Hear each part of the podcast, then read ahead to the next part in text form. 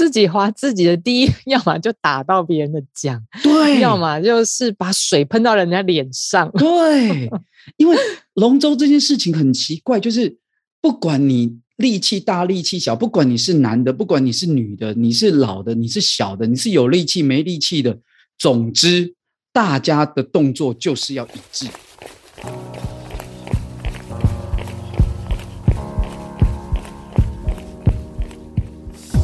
跑步是为了看见更多风景和改变，跑步是为了感受更多平静和愉悦。不管你是为了什么而开始，加入我们，先跑再说。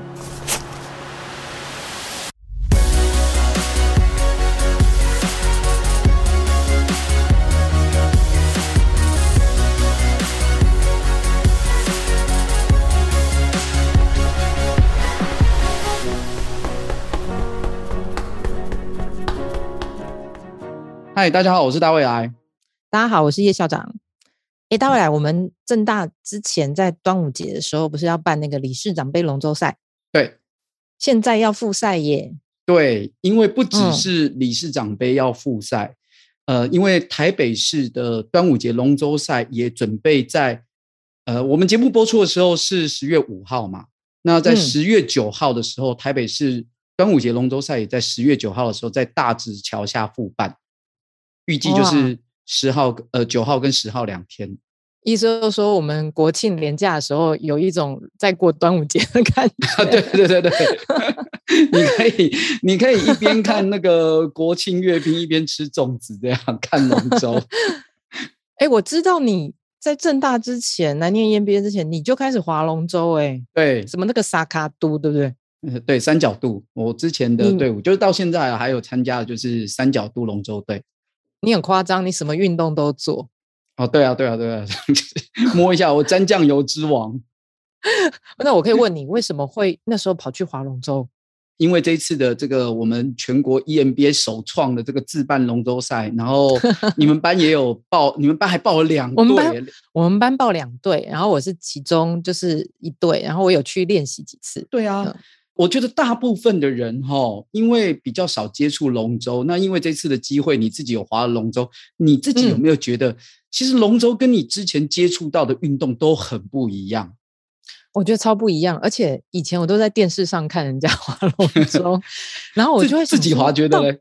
真的很不一样，就是第一，你终于知道在水面上那么贴近水面，然后看岸边的感觉，因为那个视角跟我们平常在跑步啊运动真的不太一样。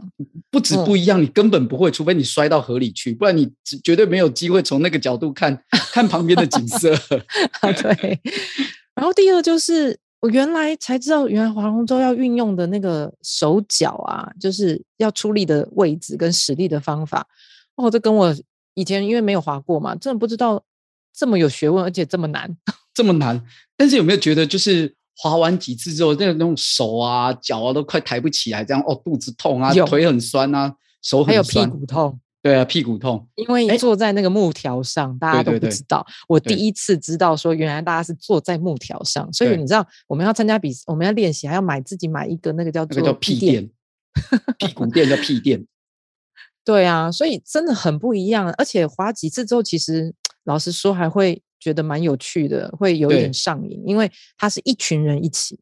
对对，那大家会有一种同舟共济，就是大家会在船上面哈拉搞笑啊，对啊，其实还蛮好玩的，而且是跟一群就是自己的同学，然后大家就是做一样的事情，然后整艘船这样前进，哎，那感觉真的蛮特别的哎。这该不会就是你划龙舟的原因？真的，这就是我划龙舟的原因。因为我觉得，就是这种有时候自己讲也不一定是真的，就是别人能体会。但是别人要是就像就像你一样，你自己有去划了，你就能体会说，哦，难怪啊，为什么为什么就会有这么多人，不只是人，很多公司行号都会用划龙舟这件事情来去当做是一种像是共事营一样凝聚公司。团队的一个很好的活动，对啊，我知道有一些企业好像会把这个当成企业内训，嗯，对，因为你自己划，你当过桨手，你就知道，一艘船要前进，他每个人高矮胖瘦都不一样，每个人力气大小都不一样，可是你，呃，你有没有办法因为自己的不一样，然后就自己划自己的？那我不行，为什么不行？自己划自己的第一，要么就打到别人的桨，对，要么就是把水喷到人家脸上，对。因为龙舟这件事情很奇怪，就是不管你力气大力气小，不管你是男的，不管你是女的，你是老的，你是小的，你是有力气没力气的，总之大家的动作就是要一致。哦，这个说的容易，做起来非常难，非常难。有时候龙舟这件事情哦，练了半天，也不过就是在练这一件事情，就是想办法大家要合力。这个这个我们的在龙舟的术语叫合力，嗯，就是说我们在水下的这个力量，还有这个拍子，大家要合在一起，叫做合力。其实有点真的，我觉得没有没有划过龙舟的听众是有一点难想象，因为我们那个划龙舟的那个桨啊，对，看起来好像就是插到水里。往后，对，可是你真正去练习了，才发现哇，那个角度还有深度，啊、对，然后还有到底手双手呃的角度幅度，每一样其实都有一个原则，就是有一个游戏规则，怎么样最省力，然后大家还要一致。哦，这真的非常难，因为那时候我们船上有教练呢、啊，那教练就会在那边就是指挥大家，就会发现光是练习基本动作，可能要花个四五次，都还在矫正每一个人的动作。其实不要说四五次啦，其实到很多次之后，都还是会从就跟我们跑步一样。你看，即使我们到了很有经验的跑者，你的热身也始终就是从马克操开始，A B。A、B、C 三个型分别去练。其实我们像龙舟也是一样啊。嗯、我们在划船前的热身一样，也是先轻松划，划了一阵子之后就开始划什么，例如说定位桨。其实也就是说，呃，先不要管这个名词，它意思也就是分解动作。我把我整个划的这个过程，就像我们跑步去拆解成呃马克 A、B、C 一样，它就是去做一个什么空中的定位、水下的划，然后出水，就是。把这几个动作全部都分开来练习。嗯，对，确实。哎，既然今天要讲龙舟，我觉得刚好利用这次机会，因为我自己也不是很懂啊，就是到底龙舟比赛有分多少个类型？像我们那时候在练习的时候，这一次的呃理事长杯本来就是说比赛的时候划五百公尺，对不对？对，五百公尺很远呢，你知道吗？现我们那时候练习，现在有改，现在有改。我们这艘船跟你们那艘船有有有在那个练习的尾声，然后教练就说大家来冲刺比赛一下。对，三百公尺的速度，我们这艘船跟你们距离应该有个，哎，不要说了，总之输超远的，哎，好难哦！我跟你讲，三百公尺都会抽筋呢。真的，真的，真的，你这个这种竞速运动也都是一样，就是说你是需要配速的，那你需要分配你的体力，你的体力有限，你希望能够。呃，在这整段的过程当中，在最后能够冲出最快的速度，那你就要去想办法去分配说啊，你这个前面要怎么划？好、哦，那我觉得龙舟之所以迷人的地方，就是说，呃，你一个人做，那你叫自己怎么做就怎么做嘛，顶多就是说自己能力上的问题。嗯、可是今天你是叫一船人要一起做一件事情，哎，那就会有。呃，就是大家配合上的问题。我们这个计算是是说，我划一次叫一桨，我划十桨，就是说我在水下大家划十次这样子。那可能会，例如说，我们就是说，我的起步，我从静止的状态到起步，我们前三十桨我们要呃划一个起步桨。那这个起步桨可能是一个很快的桨频，就是像我们跑步一样比较高的步频这样。我要比较快的桨频，嗯、先把我的船从静止状态。变成有惯性的启动，嗯，那启动了之后，因为它有惯性，后面再出力气就比较不用出那么大的力气，所以对不对？前面会是一个非常非常比赛的时候非常关键。可是，一开始要练这么快，哎，你看一艘船，假设我们今天规定是十四个桨手，要划这么快就很困难。你看，像呃台北市的龙舟赛是比较传统的，是比五百公尺。我们的起远哦，起步桨可能就约莫要抓大概一百到一百五十公尺，都在那么快速的状况下，都要在那么快速的状态。你可能就哦，一开始一滑，因为台北市龙舟比赛是在大直桥这个地方，那它是在远离圆山饭店的这个方向，嗯，是起点。那所以你会往大直桥这边滑过去，然后往圆山方圆山饭店的那个方向，然后划过去，终点画在那边。那你可能大概起步讲划一划划三十桨划一划，你就已经到大直桥底下了。然后接下来就是要开始中间要比较、嗯、呃，就是途中滑就是一个比较省力，然后滑平比较慢，但是滑距比较大，就像我们步距比较大的意思。然后等到可能最后快呃一百公尺或是一百五十公尺的时候，这时候有鼓手，鼓手是整艘船上唯一可以看着别人的人。嗯，唯一可以看着别人，桨手不用。我，我们桨手不能看别船，因为你桨手如果看别船的话，哦、你会分心，你可能会没有办法去对到前面讲的的桨。嗯，因为我刚才说了嘛，这个龙舟这个运动，这十几个桨手，他们最重要的就是要齐心一致。所以他们的动作要一致，他们只能把注意力都放在前面那一个人身上。我要跟前面那一个人的下水时间、出水时间要配合的一模一样，所以你没有办法分心，因为中间一个人乱，他后面的人会跟着一起乱。真的，而且第一个桨手到第十个桨手，可能如果没有跟上，就是一拍一拍的往后慢呢。对啊，对啊，对啊！你如果从侧面看哈，嗯、你如果像我们一般划的时候会有那个侧路嘛，你就看，你就看会那个大家下水就会像毛毛虫一样，哎，前面的下了，那 后面的还没有下，前面的出水了，后面的还桨还在水里头，这样就变个波浪这样子。我知道，所以你知道教练那时候叫我们千万不要看对方的手，要看对方的身体，因为身体会先往下。对，你就随着对方的律动，哎、啊，其实这个就是要。长久的练习去配合那个默契，嗯，这真的是太难了。我跟你讲，因为听众无法想象，我你就用你我，因为我我有滑过几次，我觉得他很像用手在跑间歇，真的。而且，然后你已经跑到一百，你已经不行了。你想想看，你的手平常怎么可能跑间歇？那你的手要撑到三百，而且教练还有讲手，应该说讲手吧，就会一直喊呐喊说：“对，再冲，再冲，不要哇。”用力，用力，打开，打开。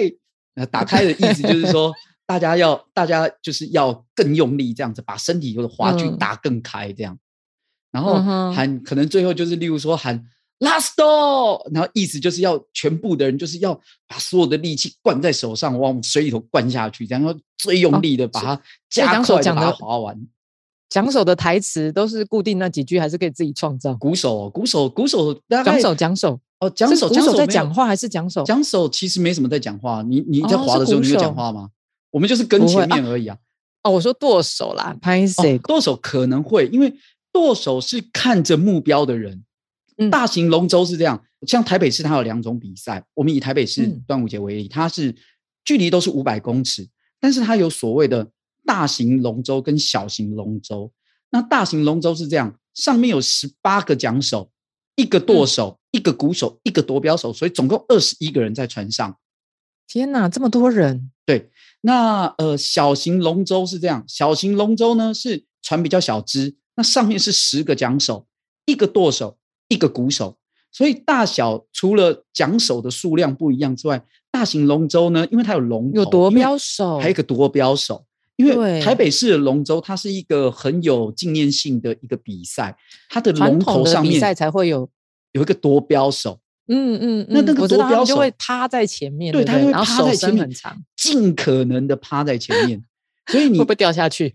对，所以啊，所以那个夺标手其实，你看他平常不用练习，但是他他他要练习的时候，其实也是要胆子很大，因为你看到那个船啊，哎，你在静止的状态，你趴在龙头上，你没有不会很紧张。我跟你讲，那个船在动的时候，而且是大家很卖力在动。一直晃，一直晃，一直晃，有可能掉下去。勾在那边，你其实是很紧张的，而且这艘船的呃最后通过终点，它不是以碰到终点当做是呃抵达目标。大型龙舟有设置夺标手的，就是谁先把旗子拔起来，它的那个旗子有一个有那个镭射的感应，有那个感应器，拔起来的时间就算秒数，所以你有可能你的夺标手。没有夺到标，传过去了，传过去，然后，例如说后面的舵手，他没有把办法把那个龙头往那个标那边去剁，然后结果害夺标手他伸长的手也抓不到那个棋子，结果就错过了。那错过的话，像大型龙舟，如果错过了那个棋子，嗯、就只能算龙尾通过的时间，那一定不会赢啦。哦、原来是这样，对，不、嗯、像小型龙舟是这样，是船的任何一个部分通过就算就算那个时间。大型龙舟它还要比的是夺标手，所以夺标手是这样，船的配置哦是希望能够船能够微微扬起，所以嗯。前面要稍微轻一点，后面的人要稍微重一点，把船大概扬起来大概五度到十度左右。那所以夺标手那个地方夺标手的人通常要最高点了，体重很轻，他才不会把龙头往下压。那所以通常会是女生，但是会喜欢的是那种瘦但是手长的女生。对啊，手长，而且也要高一点，因为这样可能。所以也有人会选那个男生，但是就很瘦，但是瘦高的男生这样子。嗯哼嗯哼，对，这个哦，这个真的很刺激。我以前参加过的比赛，好几场那个拔起来的时间都在零点五秒以内的差距。你是说哦，那真的很我们几艘船划了五百公尺，最后我们拔起来的时间差零点二秒，差零点三秒这样。整艘船就是四四哦四艘船，因为呃台北市是一次四艘船出去嘛，四艘船彼此差的时间都在差零点二秒。你看那个最后非常激，胜负就在夺标手的那那一瞬间呢。哇，那个真的很关键，真的很关键。嗯，而且就像你刚才讲的，就是。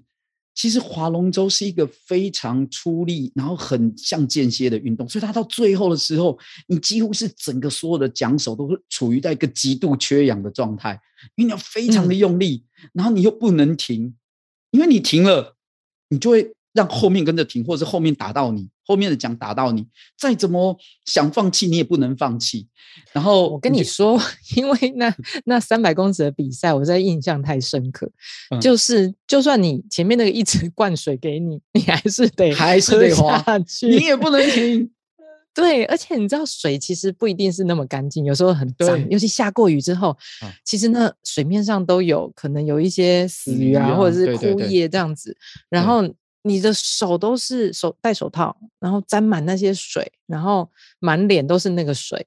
天哪！你真的有时候有一开始有的人会因为，例如说我们剑潭那个水域啊，它那个水比较没那么干净。嗯、有时候夏天死鱼多，那个水比较脏一点。有的人会因为滑一滑会过敏，是真的。对，真的会过敏，而且又太阳大的话。那如果说你泼到脸啊，有的人眼睛就会过敏，就是有点结膜炎这样。所以一开始有的人滑还会戴戴那个就是。防护的眼镜这样子，要啊，我觉得戴个墨镜真的比较保护。对，我觉得还要戴口罩啊。不过现在因为 现在也要戴口罩，现在练习还要戴口罩，也是辛苦。但是但是我觉得划龙舟这个运动哦，这样子就是你看刚才这样通过最后那个间歇这样子划过去冲过之后，你看大家头都抬不起来，然后那个气都快喘不过来，整个就会有一点那种缺氧、头昏昏的。但是你赢了之后，哎，那个只要一获胜。整艘船那个鼓舞、那个开心的感觉，哇，你就会觉得很值得。我觉得划龙舟比想象中的辛苦啊，当然流泪撒种之后必欢呼收割。所以讲到辛苦，我觉得我最佩服就是，因为我有个好姐妹有在划龙舟，嗯，他们是四点就已经在河岸边练习，啊、天还没有亮，非常辛苦。然后下雨天，你记得我们那时候练习也是下雨要照练，是、啊、就是有没有练到一半？下大雨，对，要照练呢。划龙舟辛苦的地方就是说，他常常是一大早就要练习，嗯、因为晚上练习比较危险一点，比较不，不嗯，就是很多呃码头他们不给人家晚上练习，那所以大部分都是一大早在练习，而且风雨无阻，而且一练可能就是至少都在一个小时至两个小时之间。那有时候我们比赛才也一到五分钟呢。对，但是那两小时其实真的就要休息，因为那真的手不是只有手。腰，对，都很累，就跟有时候你看我们练短跑的人也是，例如说杨俊翰，嗯、他练一百公尺，嗯、他要练练四年，然后他上去他就比十秒钟，真的真的、啊，所以 大家都看不到那个龙舟赛背后的辛苦，真的真的。但是有时候真的就是有人会觉得说啊，这样是不是 CP 值不高？但我觉得其实不会，我觉得过程不管你今天有没有赢啊，老实说就是说、嗯、一群人一直长久的相处在一起，而且。透过这样子的阻力训练，你的上半身比较没有运动到的上半身都会变得体态比较好，很健壮。那些那种像什么有之前我们那个亚运金牌啊，那些花莲代表队代表台湾去亚洲比那些天才，嗯、哇塞！哎，那个平常他们练的时候，救生衣下面没有穿衣服，一上岸的时候救生衣脱，哇塞！那每一个健美的。女生看到都流口水哎、欸，那个真的是非常健美，就是就是不用上健身房，只要划龙舟，真的上半身真的每一个都结实有肌肉。我想他们除了练龙舟之外的时间也很长，窝在健身房，因为这个真的就是一个很需要上半身力量的运动啊。哎，那我很好奇问哦，因为其实也是划龙舟之后才发现有很多误会划龙舟的地方，像比如说，嗯。龙舟赛台北好像也是蛮热衷，蛮多火龙舟赛。我们是只有端午节的时候才有吗？对，这是一个大家误会龙舟赛的地方，就是其实龙舟是这样，它不只只有端午节有，但是当然最有名是端午节。但是其实一年四季呢，台湾都有比赛，像是、哦、真的、呃、端午节，呃，台北市、新北市都是办在端午节，那桃园市他们会办在端午节之前，像高雄的莲池潭呢，他们是办在十一月初。那东部的像已经秋冬了耶，对对对，像东部的呃，因为现在疫情当然都打乱了啦。但是如我是说，如果在非疫情的时候，像花莲的鲤鱼潭，他们都是大概办在三月，所以一整年其实都有很多比赛是可以参加的。嗯哼，哎，那装备呢？因为像我们那个时候有自己买屁垫，然后其实什么呃救生衣啦，然后桨啊，都是用租借的，对吧？以对对，以我自己的母队哈，就是三角渡三角渡的龙舟队来说的话，三角渡它那边是有充沛的资源，包含你的桨啊、救生衣啊、船啊，都是可以租借。所以公司行号想要练习，嗯、你们也不用买，你就去那边租就好了。去租租船，哦、那这样很方便。而且你你如果例如说你没有舵手，你没有教练，你都可以跟。像三角渡这样子去跟他请呃洽商，然后他们就会派员，然后你就是付对，就付教练费这样子，他们你就可以就就整艘船这样子去划。当然，如果你滑上瘾了，你想要有自己的那个也都没有问题。像我们呃，我们班理事杯的对理事长杯，我们班几乎全班都有买奖，全班都买救生衣这样。对，我们好像也是正大有自己弄船嘛，对吧？对，我们正大自己有三艘船。哇，OK。对对，因为这个理事长杯好像也是创举，所以买下来以后可以传承。对，而且还有一个像我们这种不会游泳的呢。哦，如果你不会游泳也没关系，因为第一个你是有穿救生衣。好，那第二个呢？其实船呢，像木龙舟，它其实非常稳，它很难翻。哎，但是我跟你讲，我们第一次要上船，女生都尖叫，因为一上船之后，然后会有点摇摇晃晃。一什么摇摇晃晃晃很凶，好不好？而且 还有那种游艇从旁边开过去，整艘船就跟对对对，就像海上漂一样。其实就是呃，第一个就是船长啊、舵手啊，就是尽量控船，让船比较稳定一点啊。第二个，其实你的桨也可以在旁边协助的，就是去压住水面，你也可以让船比较稳定。这些都是有办法的。其实后来觉得每次就是出码头进码头，有点开车出去倒车入库，这种其实很好玩呢、欸哦。这个是剁手，因为是大家剁手的功夫啊。对，剁手的功夫之外，大家要一起协力，就是说怎么刹车，对，然后怎么挡水哦，怎么 对挡一直滑滑滑到什么时候要挡水？哎，这真的是剁手跟船长的功夫。我觉得，我觉得那蛮像玩电动，还蛮有趣的。而且你会划龙舟之后，你就会有很多水上运动，其实你跟着就会比较简单，像是像 SUP 那种立桨啊，或者说双桨独木舟啊，嗯嗯你会因为你会划龙舟，其实在接触这些水上运动，你就会变得比较简单。哦，原来是这样。嗯，再来就是，其实后来划龙舟之后才发现，其实周末假日早上不是只有我们正大这些就是理事长辈在练，还有好多外国人一起在练哦。哦，真的，我们哦，像以我自己为例啊，我们三角度常常在台北市的比赛遇到的，就是师大与国语文中心的队伍，他们都是来这边念书的外国学生，然后在校生跟毕业生，他们有一队叫黑潮，然后他们就会，哦、对他们就是都是那边的外国学生组成的队伍，哎，他们的实力也很好，因为我就说龙舟运动是一个蛮好凝聚的运动嘛。然后他们就是借由这个活动把大家串在一起啊，反正也没干嘛，来害羞不晓得怎么跟别人讲话，没关系，先来参加啊，反正你就来就跟着划，一起划完，一起喘完，然后上了岸一起去吃早餐，一下就跟大家很熟了。因为我我这次刚好时间撞齐，我不会去参加复赛，但是你会嘛？你们班会不会？我会，我会。哇，那你们是势在必得，就对了。也没有势在必得，我们 我们这一次这样调整完，我们班好多人就变得不能参加，反正没关系啊。我们就觉得说，其实重点是我们大家有一起经历过，我觉得那就也是足以铭记了啦。那、啊、不行，我还是要帮我们班讲讲话。我们班还有可能两烧，我先告诉你。赞赞赞！我们一定要加油，不要输给你们全气。好，那今天我们刚好借由呃下个礼拜呃龙舟赛之前，我们聊一下龙舟这个运动。希望透过这样的说明，可以让更多人知道呃龙舟这个运动。当然，如果有兴趣的话，可以上网搜寻，例如说像三角度龙舟。呃，协会那边或者在碧潭那边都有很充沛的龙舟资源，那大家可以自己去跟他们联络。因为我觉得国庆假日还不妨大家就直接到大直啊，对啊，然后去看看龙舟赛啊，去看一下龙舟赛，真的真的真的，嗯，感受一下那种现场那种呐喊的气氛。嗯，好，那接下来就进入我们的本日金句。本日金句，今天金句是你说。好，今天的金句是。上到船，你只要做一件事，就是跟着鼓声前进。总不能跟着鼓声倒退，有没有？也可以啊。呃，那个倒退的时候，我们要出码头，就是要倒退啊。那今天京剧跟我们的主题有什么关联？这一句呢，这个京剧呢，是一个电影，是二零一八的电影，叫做香港那边上映的电影，叫《逆流大叔》。它是少数在说龙舟的一个电影，就是一群那种中年的上智的一些中年大叔，然后他们就被鼓励去参加一个龙舟赛，然后竟然有龙舟的电影。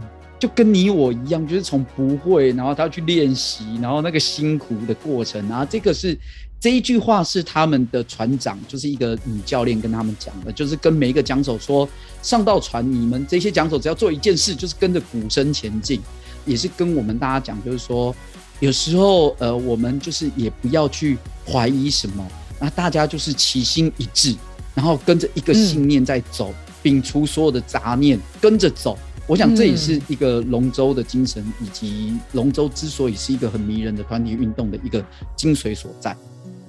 我觉得这个龙舟的精神啊，其实真的就是你刚刚讲的，真的要摒除杂念，因为在那个当下，其实你也没办法思考什么，你就是要很专注的注意你的自己的所有动作，而且你要配合整艘船的节奏律动。